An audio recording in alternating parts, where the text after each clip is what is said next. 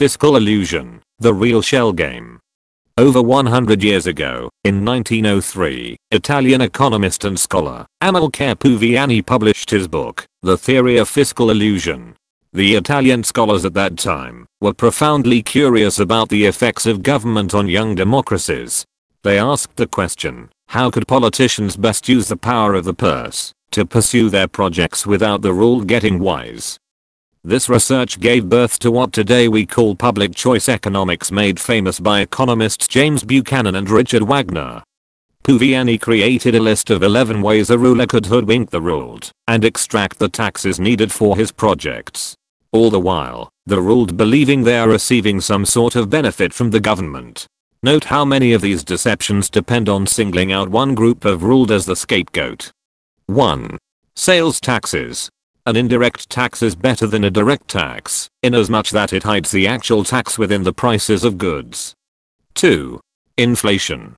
Allow the central bank to increase the supply of money. This devalues the purchasing power of each currency unit that the ruled possess. When prices increase, simply blame one group of the ruled called the merchants. 3.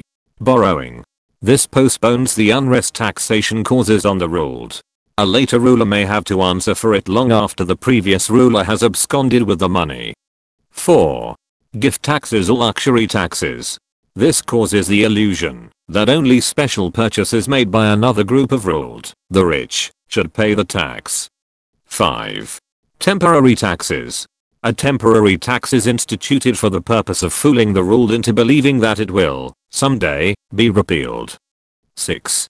Minority group taxation. Single out certain groups of the ruled for taxation. Examples are the rich, drinkers, smokers, and winners of profit windfalls. 7. Dependency. Threaten collapse or social upheaval if certain state-controlled services are withheld. Remember the sequester and the government shutdown. 8. Diffuse taxation. Only collect taxes in small increments. An example would be a payroll tax withholding. 9. Undefined taxation. The cost of the project cannot be predicted in advance. Think about Medicare, Prescription Drug Plan Part B, or the Affordable Care Act. 10. Budget complexity. An overly complex budget confuses the ruled into believing that more taxation is required. 11. Generalize expenses. Speaking in general terms camouflages the actual costs of individual components of a project. By writing his book, Puviani had demonstrated that what is good for the politician may not necessarily be good for the public. A motivated politician can pursue his agenda while in office, taking credit where it isn't due. He can delude the public into believing that his policy is actually good for them. Puviani's groundbreaking work opened up a whole new field in economic theory. By 1960, James Buchanan and Richard Wagner built upon his work to give us a more thorough analysis of public choice theory these men help the public to understand that the state can and often does hoodwink them into believing that the costs are trivial in comparison to the greater benefit of government spending. By diffusing costs over a broad population, people are given the false perception that government services, bribes, subsidies and handouts don't cost much at all. But, a dime here, or a dollar there, do add up over time, as budgets increase with each successful machination.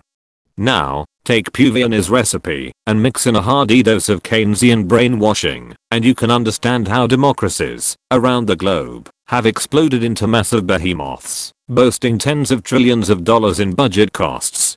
For dessert, add a giant scoop of public economic ignorance, and the dinner ends up in a rush to the restroom as global living standards go down the toilet. The best way to summarize what Amilcare Puviani and the public choice economists are saying is by quoting that sage of free market thinkers, Frederick Bastiat. Quote, everyone wants to live at the expense of the state. They forget that the state wants to live at the expense of everyone. End quote. This has been a reading of an article published on the Blue Collar Economist. For more articles, please go to thebluecollareconomist.com. Thank you.